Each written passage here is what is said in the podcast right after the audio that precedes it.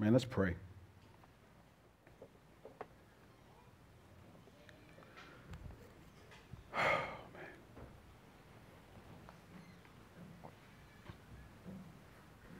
Father, uh, I'm fighting to be here right now. Is there are so many thoughts rummaging through my heart and my mind, and I'm sure that there's uh, people who are sitting here who are experiencing the same wrestle, wanting to be mentally present as their body is here. And Lord, it is a fight and it is a struggle. Um, but you are able to capture our attention Pray that your word would do that, that it would capture us, um, draw us into the drama of the word of truth, and that we would be changed as a result of the hearing of the word, that our faith would be increased because of the truth proclaimed and the heart of belief that you've granted us. Father God, would you, would you just be present in this place this morning? Would you, would you stick your, your pinky finger in the roof of this place that we would feel your presence. Lord, for those who are at home, watching online because of sickness, Lord, and I think most of us can attest, most of us know people who are currently sick. I know at least a dozen. I pray that you would visit them this morning whether they're watching in their home, watching in a group together, someplace, Lord, I pray that you would attend them through the hearing of your word and that you would allow them to focus in on the truth of God's word this morning and that they would grow as a result of hearing the word. Lord, I pray that you would fix all of our plans this morning. We know we come in with a game plan of what we want to do, but at the end of the day, Lord, you do what you want to do with us and we're ready to receive your instruction. Lord, our city has been continuing to be hit with crime and, and violence. Some of us are a little too close to it ourselves, and we ask that you would bring healing to the families who lost loved ones this last week, who are hurting, who are asking that question of why, and they're wrestling with the concept of you being good in the midst of a tragedy like they've experienced. That you would give them an answer through your word, and that your Holy Spirit would attend them with his presence that would comfort them. And that though, Lord, you may not, um, they may not ever comprehend a, a logical answer for some of the reasons or some of the suffering that they're experiencing they would find it all too real, your comforting arms around them, and know that you are a God who loves and cares for them. And if you do provide an answer, Lord, to their, to their issue, to their question, to their heart's burning pain, we give you praise. And we ask that in accordance to 2 Corinthians 1, that they would now have the wherewithal to be a comfort to those who are suffering in the same way in which they have suffered. Lord, help us to be gospel emissaries, people who carry the truth with us wherever we go. Help us not to be ashamed of the truth of the, the, the word of truth, to be ashamed of our King and our Lord Jesus. Fill us with your spirit in this place, Lord. Be glorified in us, Lord God. And take first place. It's yours. We give you all the praise in Jesus' name. Amen. Amen. Well, good morning. My name is Kanan Parker, one of the pastors here at Pillar. And uh, normally, what we do and what we're doing now is we walk through a book of the Bible, chapter by chapter, verse by verse, section by section, in hopes of leading you closer to Jesus and each other. And this morning, uh, we're continuing a series in the book of Galatians uh, that is basically entitled, For Freedom He Has Set Us Free. So go ahead and open in your copy of God's Word to the book of Galatians. We are still in chapter 1. And as I said, if you have a cross reference sheet, have it handy as we will be referring to it. There may be a few scriptures that I refer to that are not there, but by and large, they're all there. You ever been um, driving, or you turning You ever been driving to a place and you think you know better than the GPS? I'm a dude. I know all the dudes in here like, yeah, I do. And then the ladies next to us say, No, you don't. Well, or, you know, you ever think you know better than, than the person who gives you directions who's a local? And so one day I was driving to IKEA. And you know, if you ever drove to IKEA from this area of the city, you hit a certain road, and as you're going as you're going up George Bush and you start, see, you start seeing IKEA in the distance, and there's an exit right there. And so I'm sitting there like, nah. I look down, there's traffic right there, and I'm like, nah, not getting off here because I'm gonna get in the traffic. What I'm gonna do is ignore the, uh, the, the, GPS, keep going straight, get off at that exit that's near the IKEA. And if y'all know what I'm talking about, the IKEA is in the distance, you see it far, you gotta get off quick. But you think there's an exit there, right? And so you just keep on moving, you keep on going, and then what did I find? It passed IKEA, right? And then you get off, and then there's like four or five stop signs and stop lights, and then you got to turn around and go the opposite way, and there's more traffic going that way than this way. And I quickly realized I don't know what I'm doing. Right? I need to just obey the GPS obey the locals. We've all done that. Somebody tells us, man, just keep going straight. It's gonna make it's gonna look like you should turn. Don't turn. And we get there and we're like, I'm about to hit this turn, Doc. We're to watch, watch. I know what I'm talking about. We all do that. We all end up deviating from the good information that we've got. And what happens when you deviate from the instructions of the GPS or the local?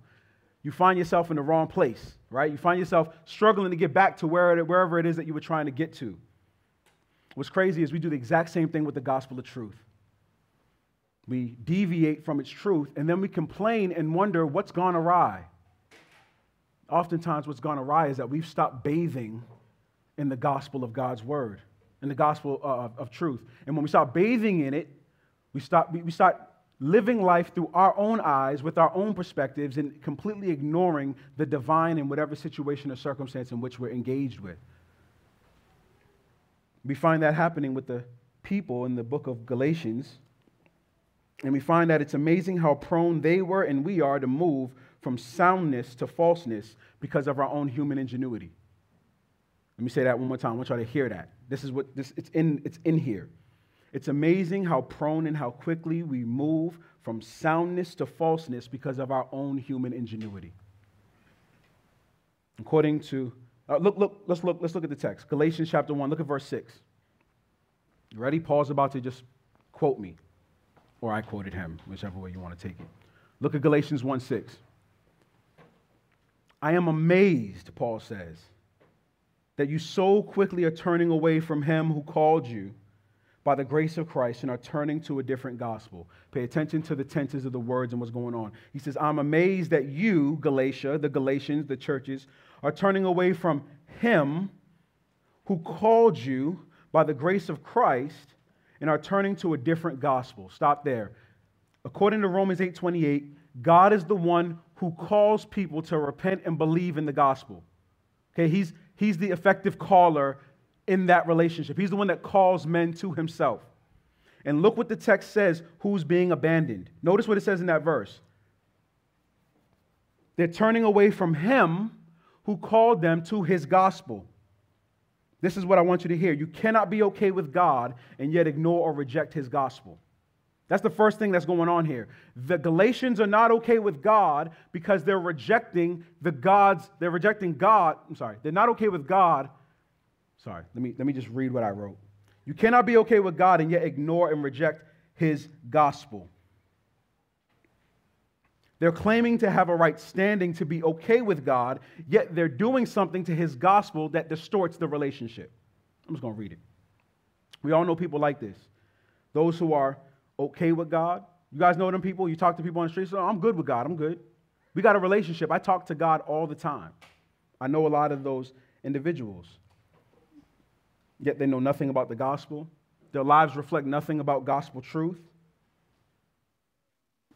Sometimes we think that we're okay with God because we give God lip service. And we think He's okay with it. God's not cool with lip service, God is after your heart. I know a woman who tells me frequently, I talked to God yesterday. And yet, when we start interacting about the good news of the gospel, she knows nothing of God's gospel. She knows nothing of God's grace. And the text is showing her and it's showing me that she doesn't know God because she doesn't know God's gospel. Because you can't know God and not know his gospel. So if you're here this morning and you know not the gospel of Jesus, I contend you don't even know who God is even though you think you might know who he is. You cannot know the God of grace and not know the gospel of grace. The gospel is the single most important truth that any believer can ever know. Look at your cross reference sheet. This is how the gospel is described in Romans 1:16. It says that the gospel is the power of God for salvation to everyone who believes, first to the Jew and also to the Greek. This is a descriptor of the gospel. It's the power of God for everyone who believes, first for the Jew and for the Greek. Look again in 1 Corinthians 15, verses 1 through 4, as it pertains to this gospel. Paul says, Now I want to make clear to you, brothers and sisters, the gospel I preached to you, which you received, in which you have taken your stand, and by which you are being saved. Notice he says this if you hold to the message. Right? I want to make clear to you this gospel that saves if you hold to the message.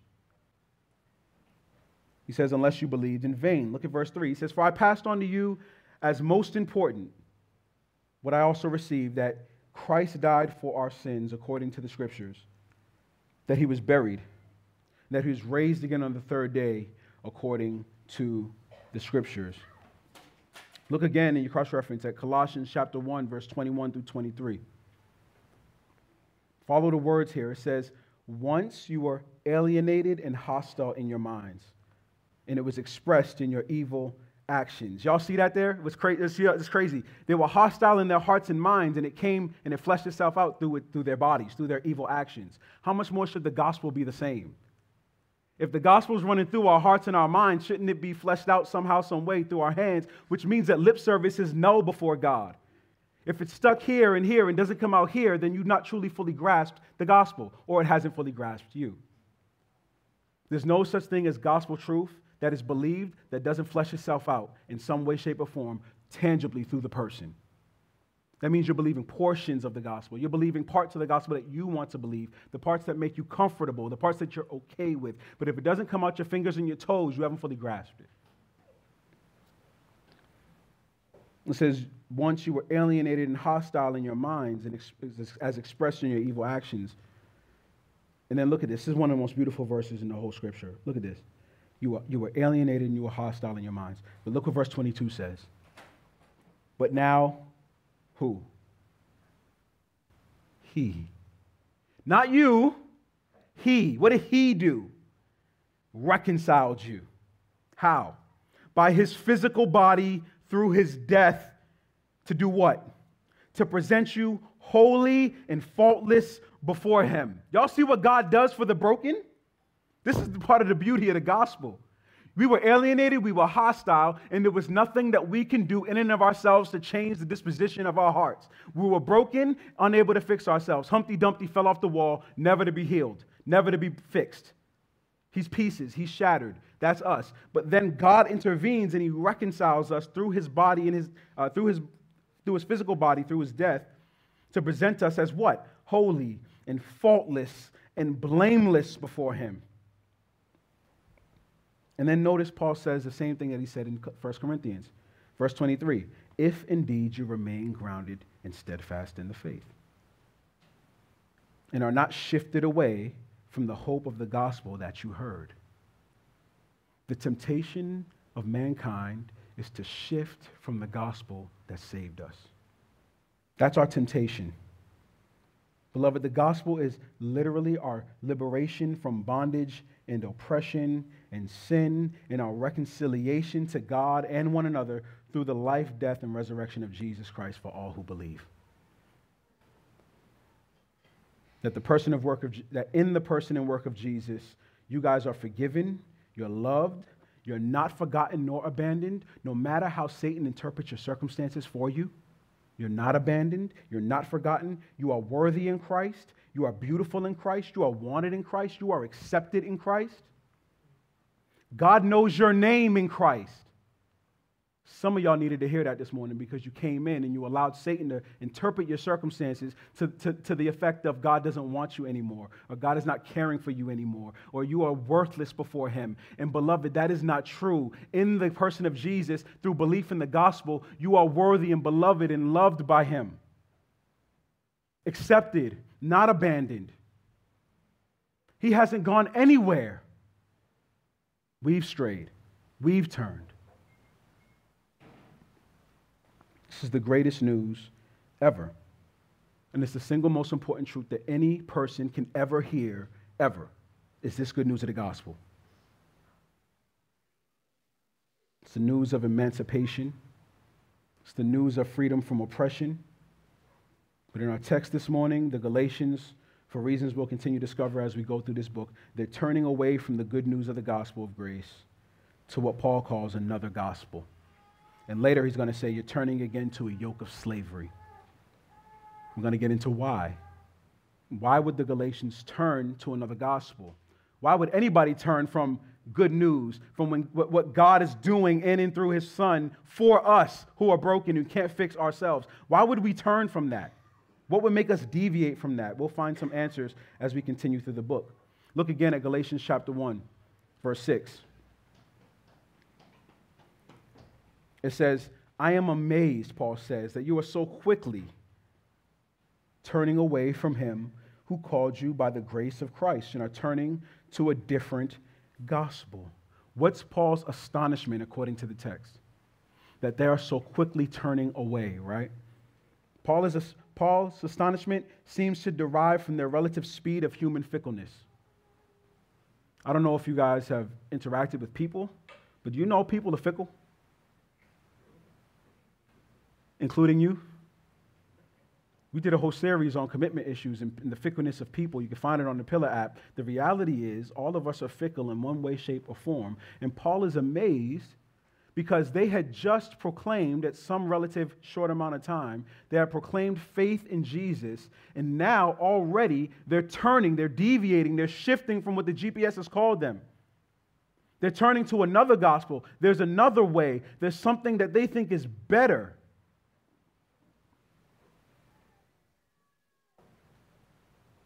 It's amazing how quickly people turn back to sinful familiarity, even though we've been freed from those sins.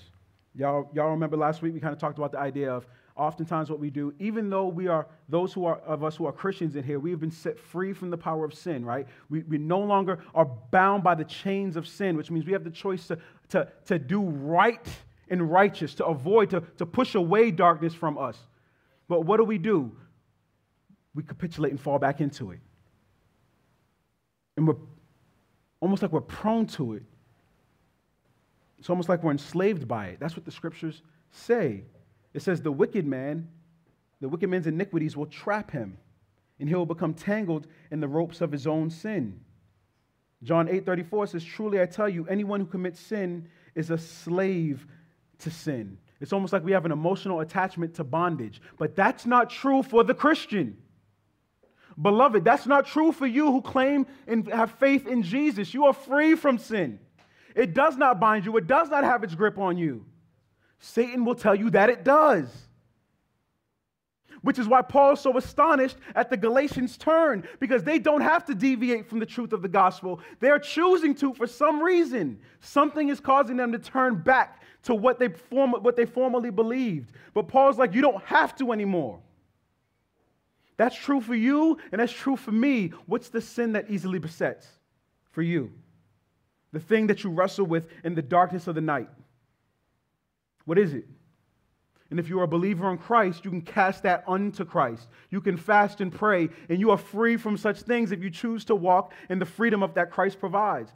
Or you can turn back to what's familiar and then feel like trash because you turn back to what's familiar. And then Paul's words apply to us. He's amazed, he's astonished. Wow. You believed this good news to save your soul, but you're so quickly deviating from it. Have you forgotten? This reminds me in your cross reference sheet, you'll see these verses here. I'll just reference them here. In Exodus 32 and in Deuteronomy chapter 9, the people of Israel were literally just set free from Egyptian bondage and captivity. Literally just set free. But out of fear, they chose to turn away from God and to make for themselves what? A golden calf to worship. Moses went up on the mountain. Maybe he's not coming back. I don't know. I don't know if God loves us anymore. I don't know if we're still going to be led by him. All bad interpretation of what's going on.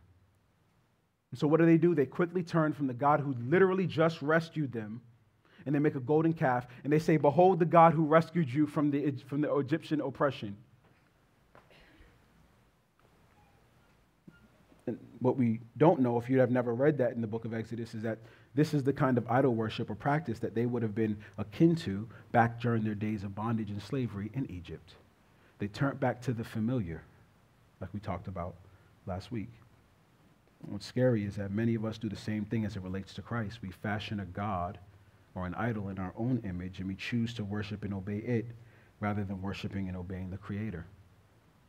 That's a biblical principle, Romans 125. Many of us default to living by this mantra. Listen to this, because this is you. Ready? This is the mantra that we default to. Trust God until you feel like you can't, and then trust yourself instead. Everybody's guilty. That's the, the mantra we, we proclaim. Not with our lips, we know better.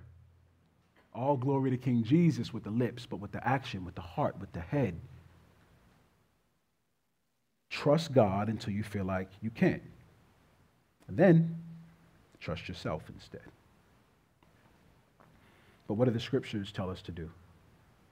Proverbs 3, 5, and 6. This is a kid's memory verse. Trust in the Lord with all of your heart. Not in you, but in him. And then he says, and do not, he makes, he makes it abundantly clear, do not rely on your own understanding.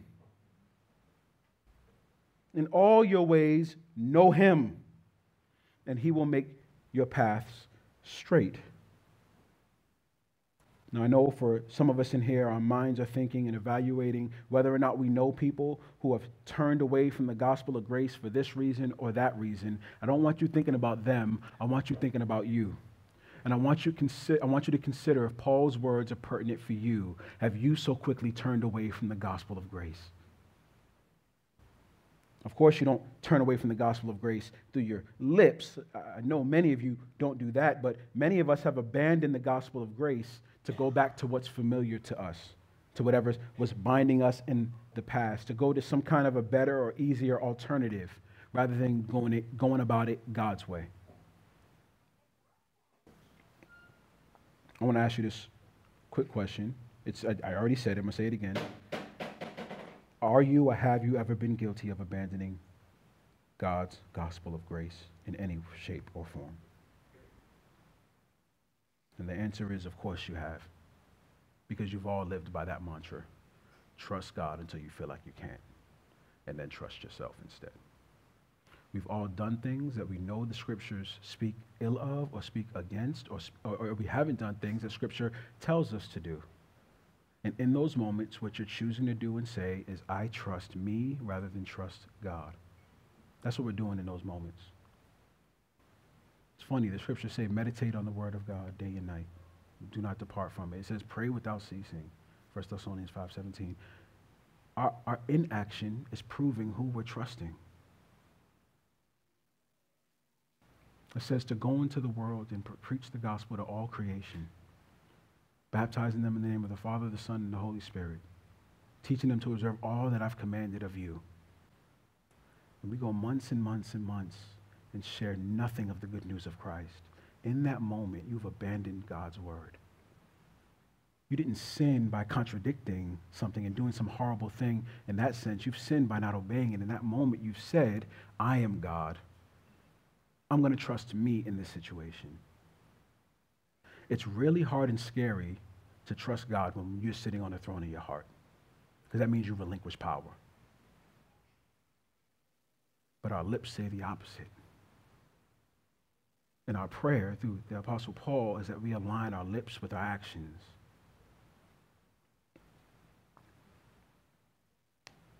I want to call all of us to repent of our fickle faith that we claim we don't have. Everyone here thinks they're faithful, but you know you're not. You're only righteous before God because of the blood of Christ. And if we say that we're appreciative of the blood of Christ, then our actions will go in accord with our appreciation. But what our actions have told us is that we're going to choose not to believe the gospel of grace and not believe the Lord of all creation and do what we want to do instead. And I'm just as guilty as anybody here.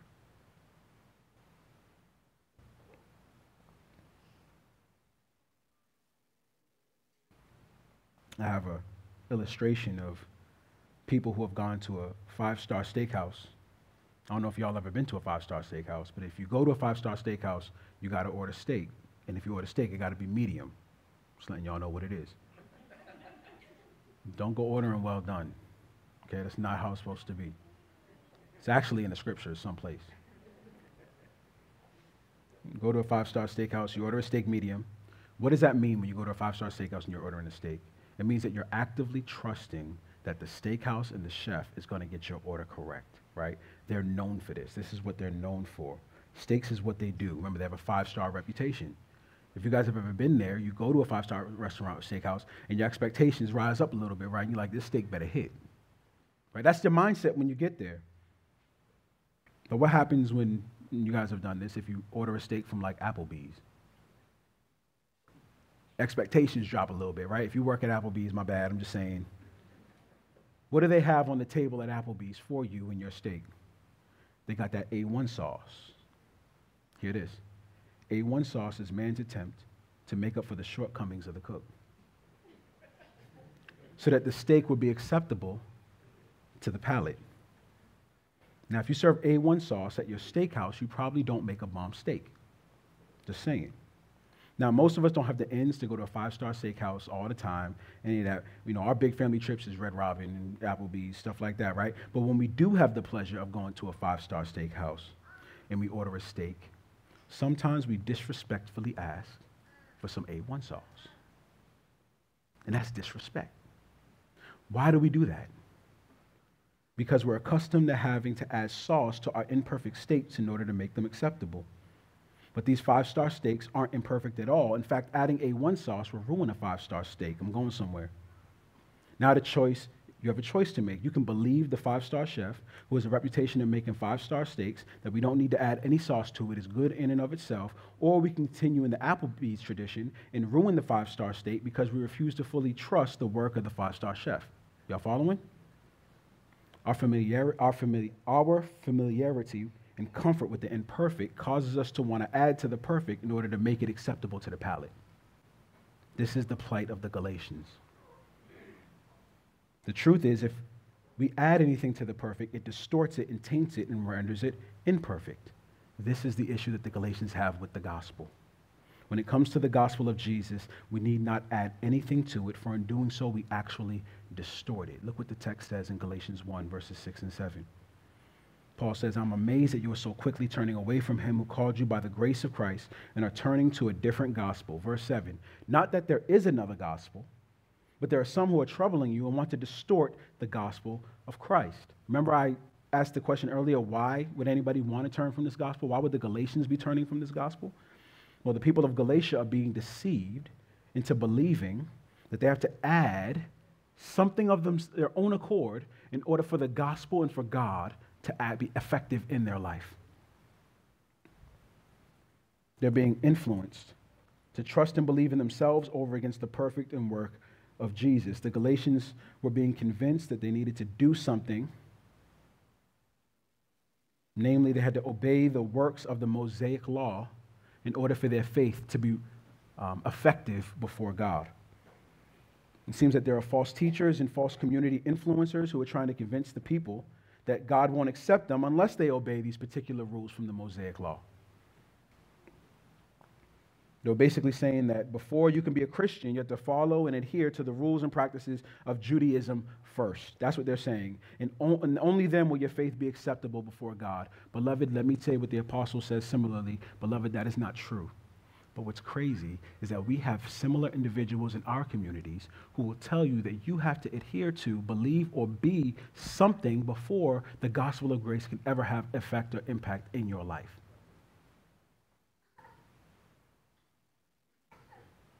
They're teaching that favor and forgiveness and freedom comes through obedient bondage to the law. That's what they're teaching. And that the only way to be made right by God is through the laws of God. Beloved, that is not true. I know it sounds logical to a point, but that's not true. Finding favor with God is never going to be found in the law. Here's the problem. Here's why. Because no one uh, can obey the law in its entirety. Look what Paul says in Romans chapter 3, verse 20, in your cross reference sheet. No one will be justified in his sight by works of the law. No one. No one is justified before God by works of the law. So if anybody tells you that you have to obey particular laws in order for God to accept you, lie. Not true. Look what it says in Galatians 10. I mean, sorry, Galatians 3, verse 10 to 11 in your cross reference sheet. For all who rely on the works of the law, they're what? They're under a curse. Because it is written, everyone who doesn't do everything written in the law, in the book of the law, is cursed. Verse 11. Now it is clear that no one is justified before God by the law. How many people are justified by, by, by the law? No one is justified before God by the law. Because the righteous will live how? By faith, it says. Relying on any law to make you right with God makes you a slave to that law, and it taints the power of the gospel, to, uh, gospel alone to save. Biblically, we obey laws as a result of a transformed heart of gratitude, not as a means to attain God likeness so that God will accept you. You can't obey enough laws and become enough like Him for Him to accept you. His standard is perfection. You lost that battle a long time ago. Remember what the gospel is not that we earned our way to freedom, but that He loved us and freed us through the work of Christ. That, that's what it does for us. Not that we do good things to be accepted by God. Beloved, hear this doing good things doesn't make you accepted before God. I don't know if you grew up hearing that. It is not true. What happens is that God accepts us, and then He transforms us, and then we do good things. In fact, many people in this room believe the gospel, or hearing, believe the gospel is about being a good person. It's not. I think the gospel is about showing love, helping our neighbor, serving our church, obeying God's law, and then we think we'll have a right standing with God, and all his blessings will be pouring on us. Beloved, those are all good things, but none of those things are the gospel.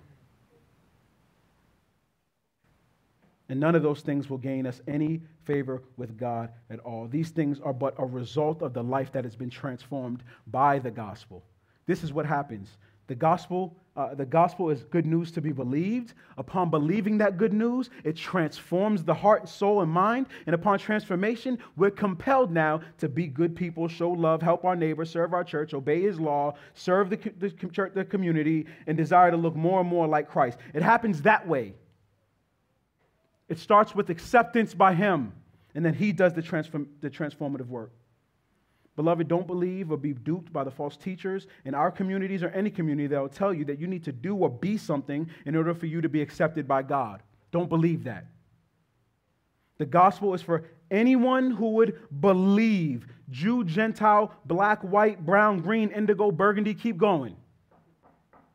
The gospel, uh, your ethnicity doesn't grant you favor with God no matter what anybody on the blocks tell you, your ethnicity does not grant you any special favor with God. And if you know what I'm talking about, you know what I'm talking about. Your past sins don't keep you out of favor with God. You thought that though. Law abiding doesn't grant you favor with God. Listen, only unbelief keeps you out of the favor of God. You heard that? Only unbelief keeps you out of the favor of God, and only belief can grant you favor with Him. Nothing else. No A1 sauce on this. You can't add enough to make it acceptable to God's palate. Only faith in His Son. It starts with faith in His Son. And it moves from faith in His Son to believe transformed heart, which means renewed mind, which means different actions, but we reverse it. We do it, what, what happened with, uh, during the fall. Everything got reversed. And what we do is we reverse it. Do good things, it'll transform our heart and mind, and then God will love us. No. God loves us despite what we were. He knows and sees that we were broken, yet He comes and does something for the broken, for you, for me. That's the beauty of the gospel. That faith in the person of Jesus makes you forgiven, it makes you beloved, it makes you worthy, it makes you accepted. That's the greatest news ever told. I want you to hear this, beloved. Don't turn from that truth, because as soon as you do, you believe the lies of Satan.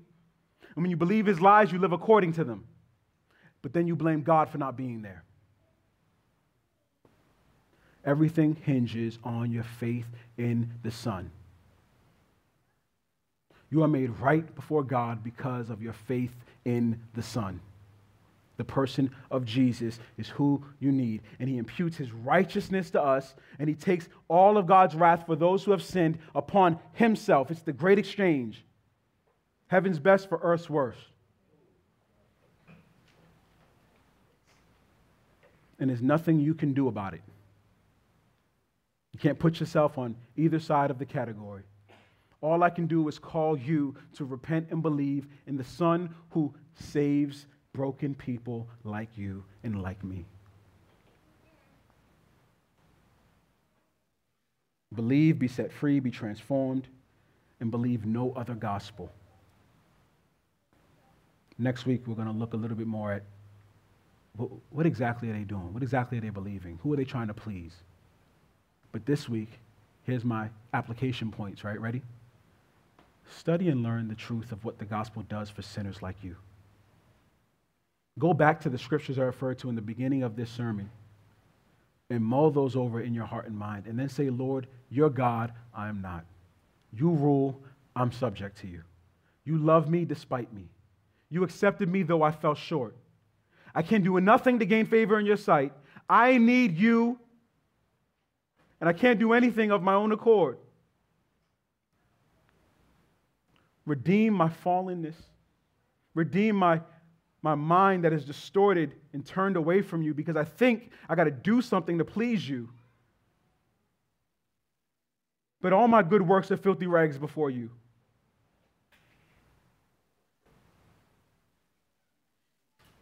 I repent of my sin and I turn to you. And let him say, Come on, son. Come on, daughter. I love you despite you. And I'll accept you. And there's nothing you can do to earn or lose my love because you place your faith in the perfect work of my son. Don't let Satan, Satan deceive you and distort you to turning to another gospel. The gospel is good news from hearing. Hearing transforms the heart, renews the mind, and it changes who you are and what you do. Seriously take those scriptures to heart and let God do some work in your soul. I got like eight more pages, but we're going to stop right there. Literally. Father, um, I don't know, I just felt compelled to not continue with, with so much more um, that is there, written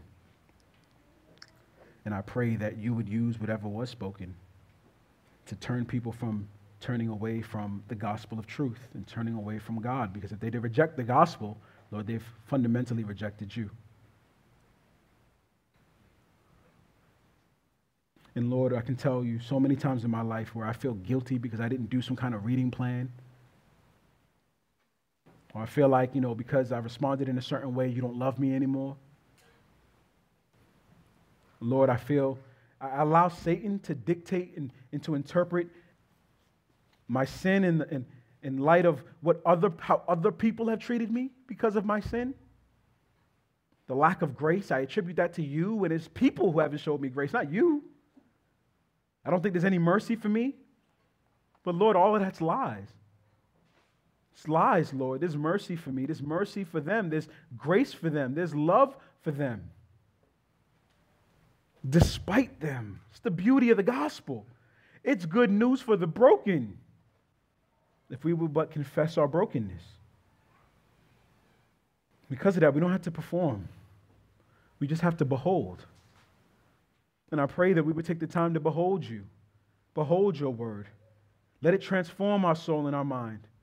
Lord, grab hold of us and do your work in and through us. We need you, Lord. The city needs you. I need you. These people need you. They're wrestling, they're burdened, they're, they're held down. They don't need more law, they need more you. And Lord, as I said last week, the law is good, the law is perfect, the law is not to be despised, the law is an amazing reflection of your glory. But we deceive ourselves and we think we can attain it. All we do is bind ourselves to an unattainable task and feel guilty for not attaining the unattainable.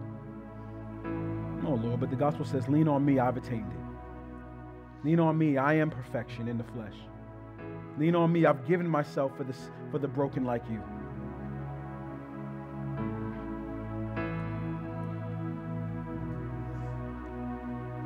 Lord, I don't know. I need you, Lord. They need you. We need you. I pray that the text would do its work.